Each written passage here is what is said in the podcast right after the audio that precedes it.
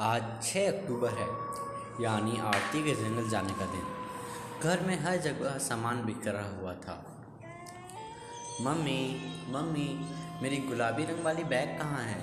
आरती अंदर बेडरूम से बोली, अरे अंदर ही होगा। सात बजे तक सारी तैयारी हो गई। मम्मी, बस आ गई है, मैं चलती हूँ। बाय पापा, बाय मम्मी, बाय बड़े भैया। बाय बाय आरती, अपना ध्यान रखना। श्रीचंद जी चिंता से बोले। हाँ हाँ अपना ध्यान रखूँगी। Bye bye. आरती बुंदेलखंड जंगल के लिए निकल गई और यहाँ से शुरू होता है हमारी कहानी, एक भयानक जंगल में। आरती बस में चढ़ी। बस में उसके कई दोस्त थे। वे अपनी दोस्त सीमा के पास जाकर बैठ गई। ये रिसर्च कितना मज़ेदार होगा ना? मैं तो अभी से सोच कर उत्साहित हो रही हूँ। हाँ हाँ बहुत मज़ेदार होगा। तो ज़्यादा उछल मत देखना, सबसे अच्छा रिपोर्ट मेरा ही होगा। आती पूरे आत्मविश्वास से बोली। बुंदेलखंड जंगल वहाँ से तकरीबन सौ किलोमीटर था। रास्ता तो अच्छा था और वह सुनसान भी नहीं था, परंतु आरती ने जंगल के बारे में कई अफवाहें सुनी थी। सुना था कि वहाँ पर कोई भूत रहता है, या रात को वहाँ पर यज्ञ का धुआँ दिखता है। यहाँ तक सुनने को मिला था कि वहाँ नर भक्षी पशु घूमते हैं, जो कि आदमी को देखते कच्चा चबा जाते हैं। श्रीचंद जी, के पूरे परिवार में श्रीचंद जी आस्तिक थे, बाकी सब तो नास्तिक थे। आरती तो ये सब मानती ही नहीं थी, इसलिए वह तो आराम से बिना किसी के बारे में सोचे, समझे, निश्चित होकर जा रही थी। वह तो आराम से बैठी थी, पर उसे नहीं पता था कि जंगल में उसका सामना किससे होने वाला है। दोपहर के दो बज गए थे। वे बुंदेलखंड जंगल पहुँच चुके थे और अपना कैंप सेट कर रहे थे। आरती सीमा और रीमा के साथ एक ही टेंट में थी।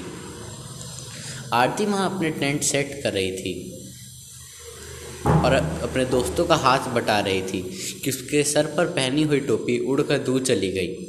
वह अपनी टोपी लेने गई और वह पेड़ के पास मिली। वह टोपी लेकर जा ही रही थी तब पीछे से आवाज़ आई, आरती, रुको, कहाँ जा रही हो? आरती डर गई। आरती ने पीछे मुड़कर देखा तो वहाँ कोई नहीं था। आरती ने सोचा, वहम होगा, पर जैसे ही वह वापस जाने के लिए पलटी, उसके पीछे से किसी के दौड़ने की आवाज़ आई, जो उसके एकदम विपरीत दिशा में चला गया।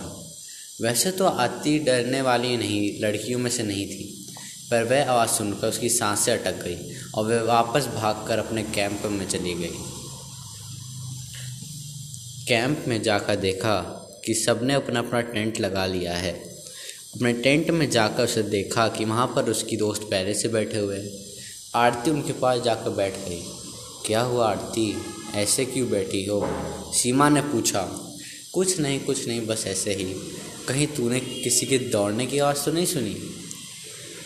आरती भौचकी से देखते हुए बोली हाँ हाँ हाँ हाँ तुझे कैसे पता? मुझे सब पता है। ये कहकर वह ज़ोर ज़ोर से हंसने लगी। उसी वक्त टेंट में दो अन्य लोगों का प्रवेश हुआ। वो सीमा और रीमा थे। आरती उठी और उन्हें देखने लगी। पर पर अभी तो तुम यहीं बैठे थे? उसकी आवाज़ गले में अटक गई। क्या बकवास कर रही हो तुम आरती? हम तो अभी अभी आए हैं। हम तो सैर करने गए थे जंगल में।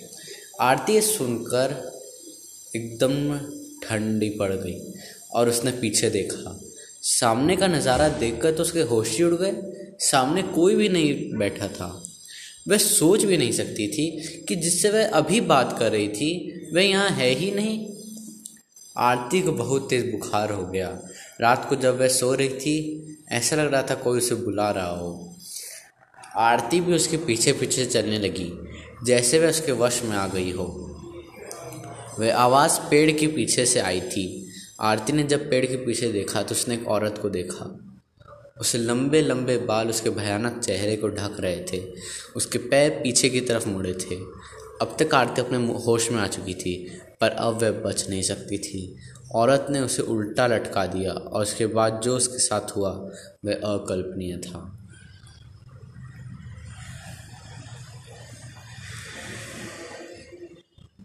खैर, उस रहस्य को भी रहस्य ही रहने देते हैं। अभी चलते हैं हम अपने आगे की कहानी पर। आरती, आज डरी सहमी थोड़ी दूर पर अलग बैठी। पता नहीं उसे क्या हुआ था। जब से वह बुंदेलखंड जंगाले जंगल से आई थी, तब से ऐसा ही बर्ताव कर रही थी। उसका भाई अभिनव उसे अभी तक घूर रहा था। वह आज ऑफ़िस नहीं गया था। आदित्य गोवा से आ चुका था। आरती ना सुबह से खाना खाती, ना ही अपने ट्रिप के बारे में कुछ बताती। उसका स्वभाव बहुत ही अजीब लग रहा था, क्योंकि आरती बहुत ही हंसमुख थी और सबसे अच्छे से बात करती थी।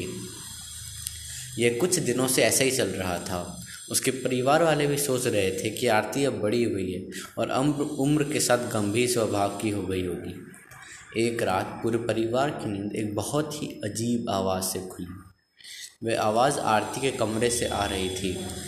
सभी लोग जल्दी से भागकर उसे कमरे में गए। और जो उन्होंने सामने देखा उनके होश उड़ गए।